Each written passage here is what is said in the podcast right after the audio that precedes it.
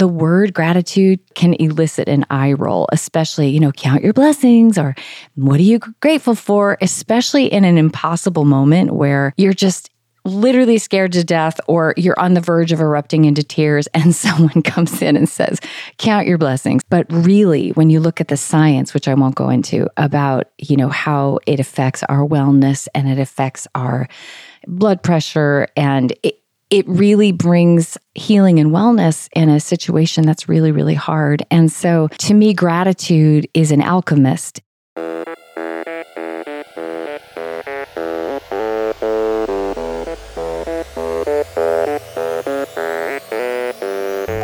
Welcome. I'm your host, Dino Cattaneo, and you're listening to Authentic Leadership for Everyday People, the podcast where we investigate the connection between effective leadership and authenticity. If you're looking for inspiration and tips on how to become a better leader by being your true self, you're in the right place. This episode comes out on what in the U S is Thanksgiving week, so it is a little shorter. My guest and good friend Scarlett Keys is a songwriter and educator. She teaches at the prestigious Berklee College of Music. She's the author of the book, The Craft of Songwriting. She hosts the podcast, What's in a Song? And she was recently in the news because she designed and is teaching a course on the songwriting of Taylor Swift at Berklee. But that's not why she's here. She's here because today's episode is about gratitude, a topic she explored in depth in the past three years as she went through a challenging health experience. Today, we will talk about her story. We will talk about how gratitude is among the things that help her make it through. And also, we will talk about why, while she was delivering a TED talk about songwriting last spring, she felt the calling to share her broader learnings with everybody who is going through a difficult time. And all these learnings are in a book that's coming out. So I hope you will find this episode inspiring and have a great Thanksgiving.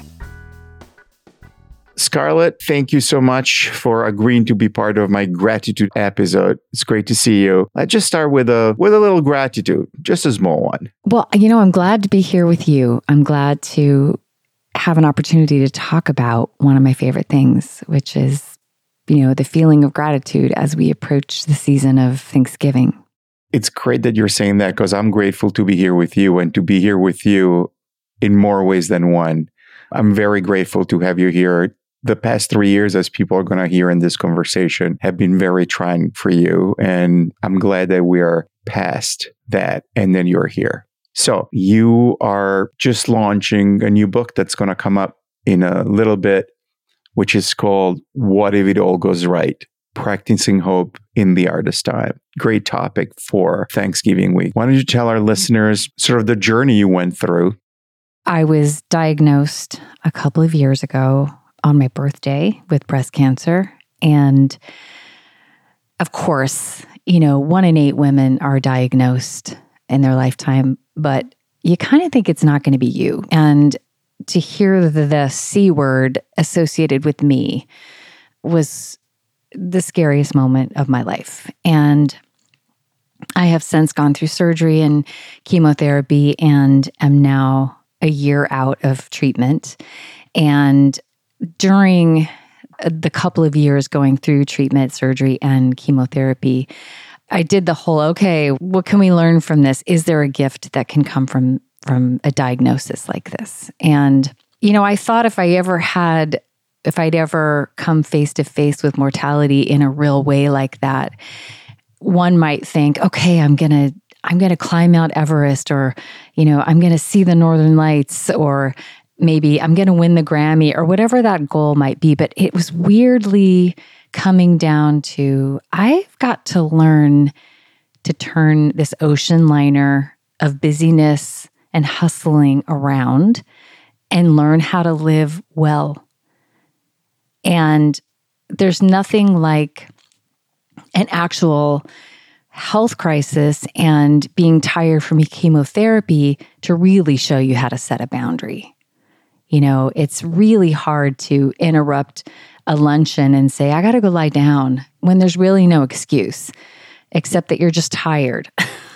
And, or saying no to an invitation with someone who really doesn't make you feel good in their presence, or saying yes to too many things for the wrong reasons, that kind of stuff. It was really me gathering wellness and reaching out for help from people that could really support me in looking at the way I'd been living, because I realized that I am not going to heal in the same life that I got sick in. I, I don't blame myself, but I do know that when we aren't treating our bodies well, or as well as we can, meaning skipping exercise or just maybe drinking too much coffee or are pushing the envelope too much because we're we're workaholics in my case, I'll admit. And, you know, I felt like I, well, I had been in the fast lane and now I was in the breakdown lane, and I had to learn how to live in the middle lane.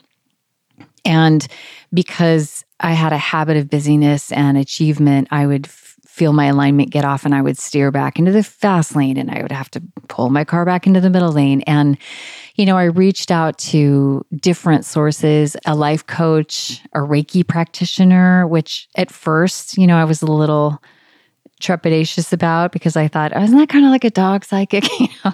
But my surgeon had handed me her card, and she was such an incredible part of my healing and learning to be well. And part of being well was practicing gratitude.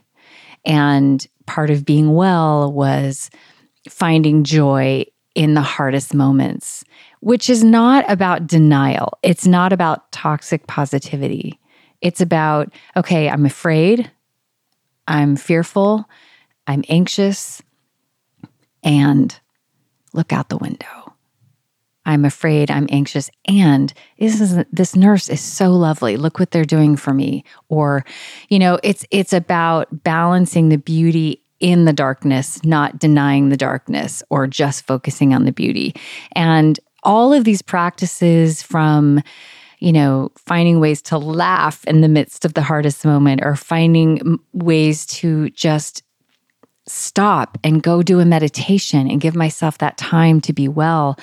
I was just gathering all this incredible information, and I thought, gee, I would love to just write this down and share this with other people that not that aren't not just the people that are sitting in an infusion chair, but people that are just burnt out.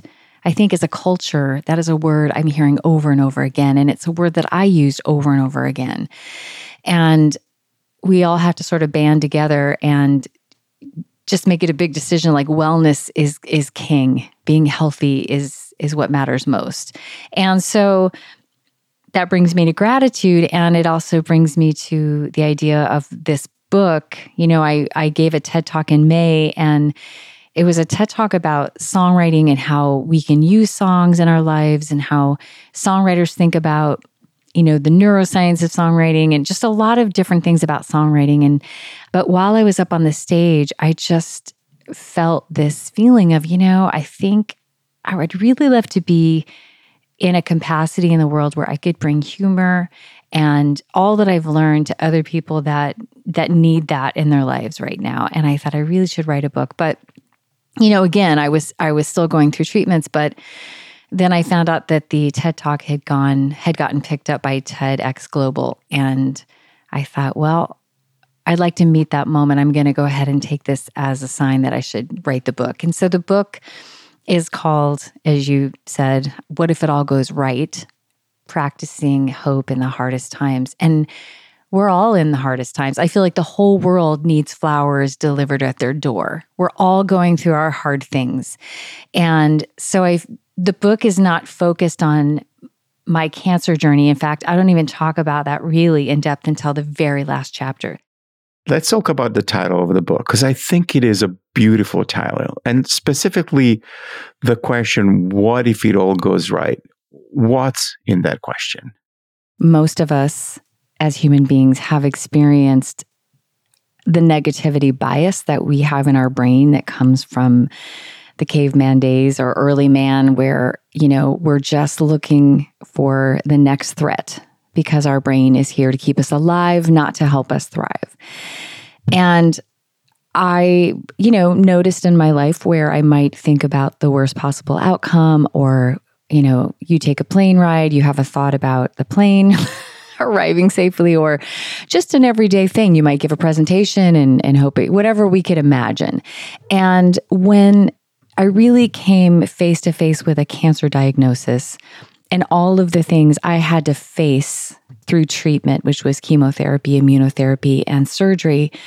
Um, you know, nothing like a major surgery to turn on the amygdala alarm and get you into fight and flight. And I noticed what my body had to go through when I was imagining the worst possible outcome. It was full of adrenaline and cortisol, and I realized, hold on, that's not good for me. And the truth is, is I don't know how this is going to turn out. And if I imagine the worst, which I love the quote that imagination, you know, that that worry is the misuse of imagination. And so since we're really imagining things anyway, I thought, why don't I do myself a favor and imagine the best possible outcome? They're both imagination, but why don't I pick that? Because chances are things might go well. They might go right. And so leading up to whatever the big scary thing is or the hard thing that we're facing, we could do our body and ourselves a favor by imagining the worst, or at least imagining it going well, or imagining, you know, if you have, if you're about to go into the hospital, maybe just imagine, you know, what if everyone's kind? What if, what if they're all there to help me? What if the universe is conspiring for me, not against me? And our body will feel so much better. And it's so much, it's a better healing environment, period, to just err on the side of optimism.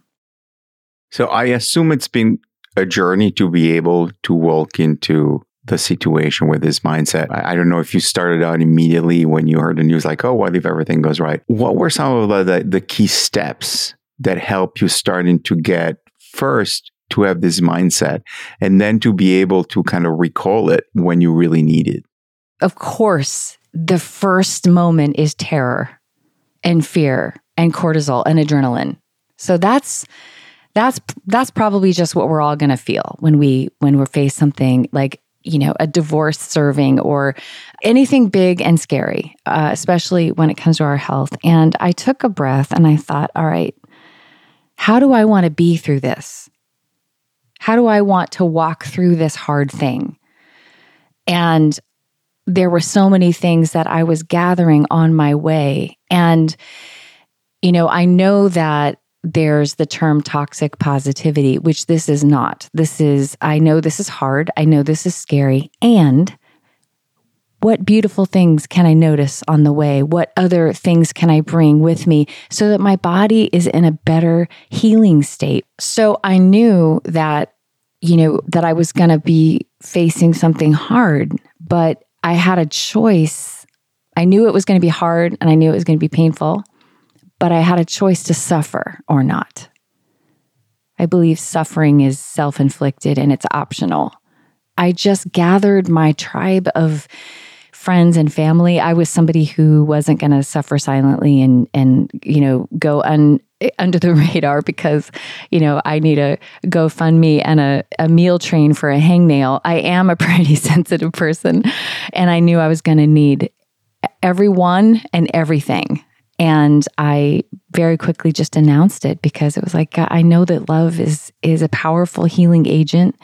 It almost feels trite, but it's it's trite for a reason. And that's because it's just true and used over and over again. And, and so with love and friendship and all the things I get, had gathered to walk through this hard thing, boy, it really, I felt buoyant. I felt buoyed by, by kindness and love. And I had many days in a chemotherapy chair where I was laughing hysterically and left there and went straight to the ocean, took my shoes off and walked in the water with my best friend. And we actually said, wow, today was great.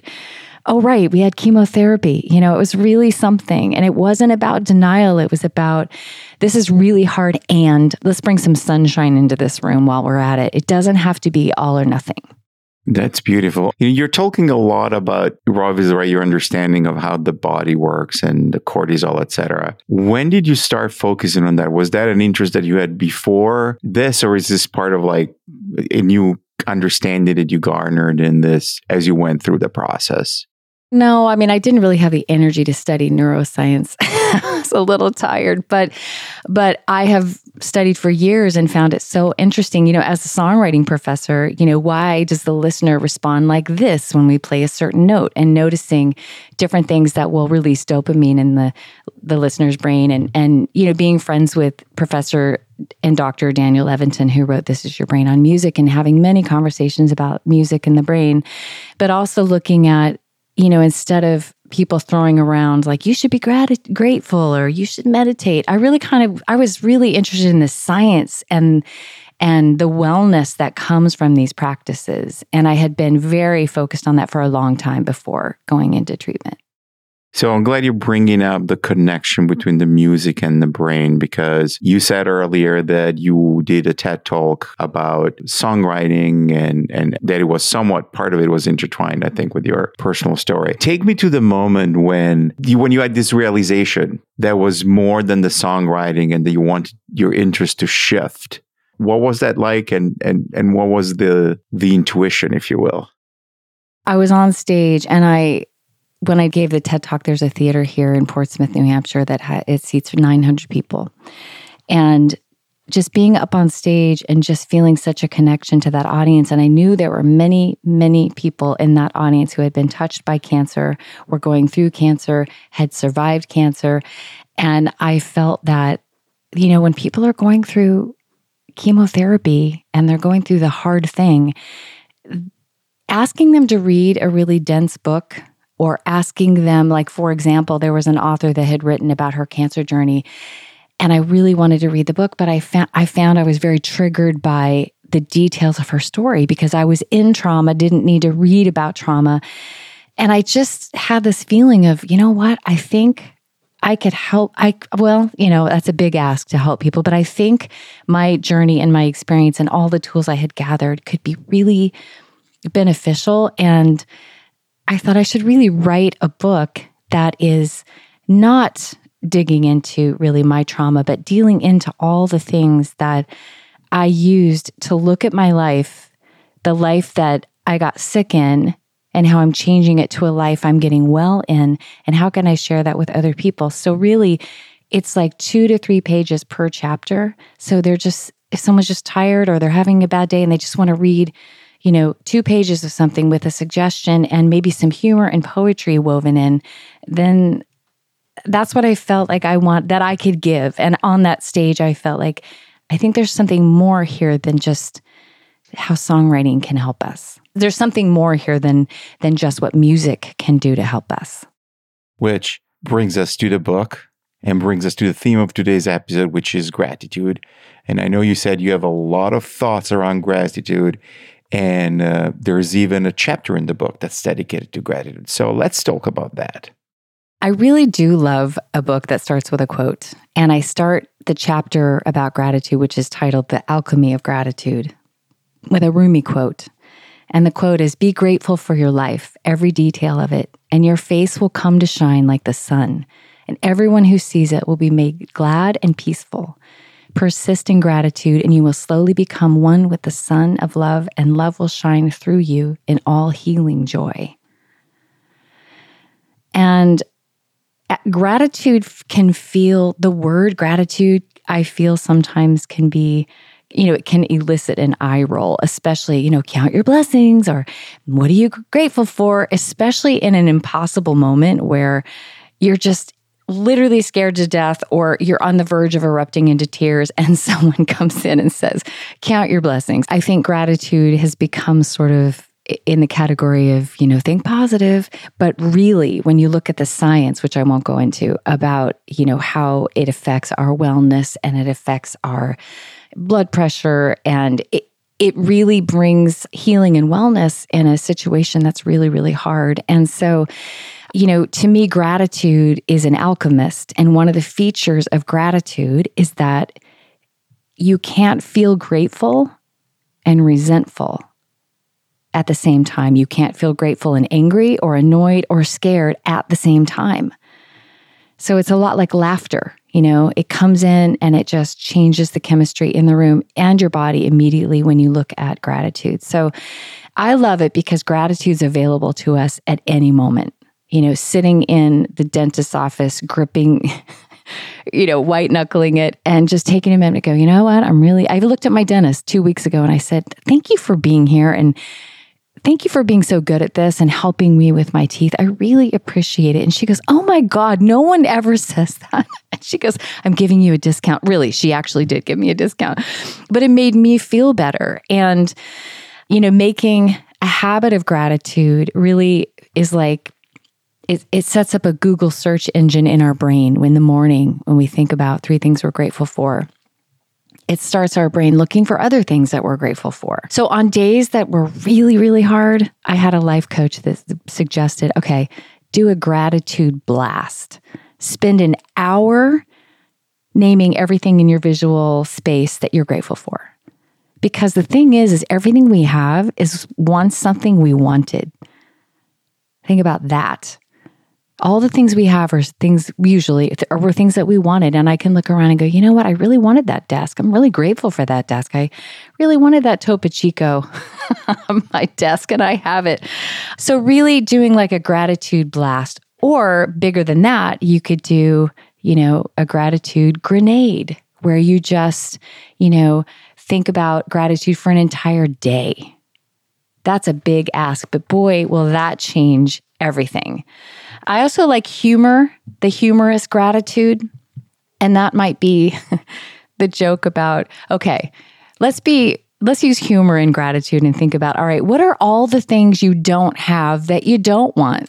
And that's pretty funny. So for example, I'm so grateful I don't have a full body tattoo of Tony Danza that I regret and now have to have removed. But you could do a whole list of just hilarious, ridiculous things. And I had a friend who was diagnosed with breast cancer, and she called me and she goes, I can't believe I just got diagnosed and my husband Drew has been asking me for half an hour how he looks in his new jacket, which was just so funny to me. And so when she had to go in for her first round of radiation, I sent her a text and I said, well, you know, there are worse things than radiation. You could be, um, you know, cleaning all the porta potties in a small town, or extracting blackheads from sumo wrestlers, or once again, commenting on Drew's new jacket. And she just thought, thank you, thank you. I'm going to walk in with that. So really, there's different ways to practice um, gratitude. And even you could take a moment to have a session where you look and you use retrospective gratitude, looking back at old pictures, things you've done, people that have been kind to you. So there's a lot in that chapter about ways we can use gratitude. And even though it feels like a cliche, you know, things are a cliche because they work. So we've talked a lot about gratitude, and you know, this episode is Thanksgiving week. Do you have a good Thanksgiving story that you're willing to share with us? I'd actually like to share something that happened to me at one Thanksgiving that I never forgot. And that is, I went to Maine to some in-laws for Thanksgiving, to my in-laws' house for Thanksgiving. And one of the wives of one of the cousins had brought this jar of cream, this glass jar, big jack, big glass jar of cream. And in the cream, there were marbles. And while we were waiting for the turkey to finish cooking, everybody held this glass jar and started to shake it. And while you shake it, you say, I'm grateful for. And then you pass it to the next person and they shake the cream and they say, I'm grateful for. And literally, it was half an hour of passing this jar of cream around with marbles in it. And by the end of it, literally, if you could measure molecules of gratitude, I think the whole room would have been full of, you know, levity and and lightness and just just the feeling of being grateful. And then as we were shaking the cream, it, it, it got thicker and thicker and it became butter. And so we called it gratitude butter. And we brought that to the table and everybody used that on their rolls and on their mashed potatoes. And it really changed the entire room for the day. And everybody was in the best mood and everybody just felt full of their life. And it was really unforgettable. That was a great story and a fabulous point to finish that portion of our conversation. Before we go into, I'm actually going to ask you only one personal question, but before we go into that, I know your book is coming out in early twenty twenty-four, but I also know that it's available for people to pre-order. So where can people go to pre-order it right now?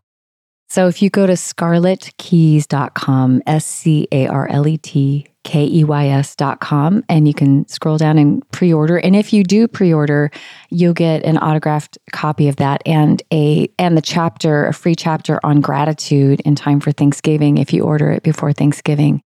That's great. So we're now going into what is the, normally the personal section of the podcast. We talked a lot about your personal interests early on, and I don't want to really ask the question about the business expression that drives you crazy, because I feel in this episode, I don't want to have a negative thing. So I want to close on a positive thing.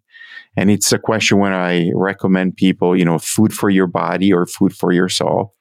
I'm going to ask, you can choose either one. If we're going to go the body way, a recipe or a drink that you're loving, you know, it can be something you're loving right now or something that has been a constant in your life. Or if you want to go the soul route, maybe a book, a song, a piece of music, a movie, a piece of art, a theater, something that nourishes your soul. Well, you know, I think I'm a little boring right now with food because, you know, I'm always trying to eat as many vegetables as possible. So what's your favorite vegetable right now? Actually, I like to go get a green juice because I feel like, let's just get this done. Great. So do you have a, do you have maybe like a something art related that inspires, like a song that you really like? You know, there's a beautiful song titled We Don't Know We're Living. And Brandi Carlile uh, was one of the songwriters on that song. It's just a gorgeous, gorgeous song. And I just think it's a great reminder to be present and to really appreciate our life every day, no matter what. And the song is recorded by Brandi Carlile? Mm-hmm. Great. Scarlett, once again, I'm grateful that you chose to be part of this episode. Thank you for all your great insights for our listeners and for everybody. Have a great Thanksgiving week. You too. Thank you so much for having me, Dino. Thank you for listening to this episode. If you enjoyed it, find a friend who may enjoy it and tell them that they should listen to it. If you really like the show, tell your friends and post about it on social media. Every little bit helps. Make sure you subscribe to the show on your favorite listening platform so you don't miss any episode. And if you listen on a platform that allows ratings or reviews like Apple Podcasts, Spotify, Audible, Good Pods, please leave us a stellar rating and a review. Five stars all the way. Stick around because after the credits, I'm going to play a song by Susan Catania, which she actually co-wrote with Scarlett.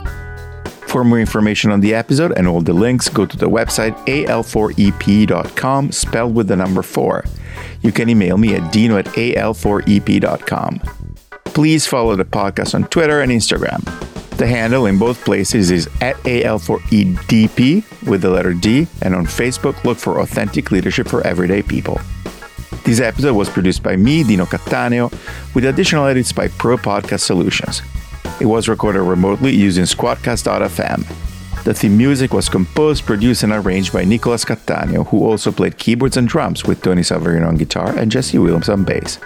And now, as promised, here is a song that Scarlett co-wrote with Susan. This song actually came from a phrase that came to Scarlett in a dream, and it's called Wild Irish Moon. Enjoy.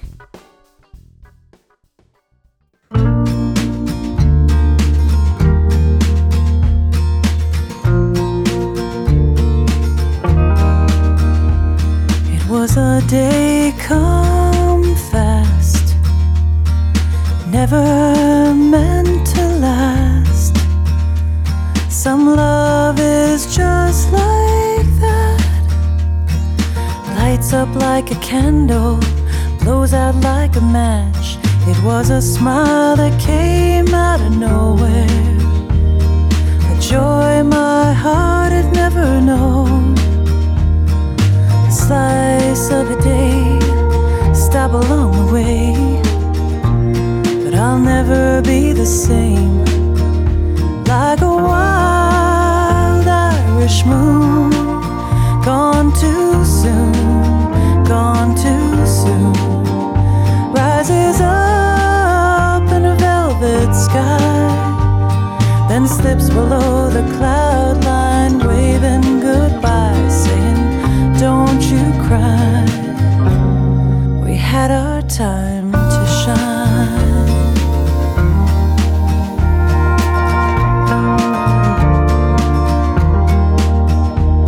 It was ours for a moment, but it wasn't ours to keep. just a snapshot to remember. I'll see you in my dreams, like a wild Irish moon, gone too soon, gone too soon, rises up in a velvet sky, then slips below the cloud line, waving goodbye, saying, don't you cry, we had our time to shine.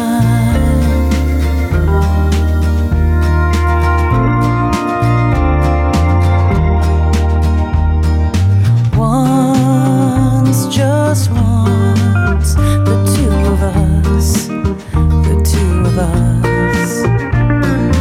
Once, just once, oh please, let it be enough.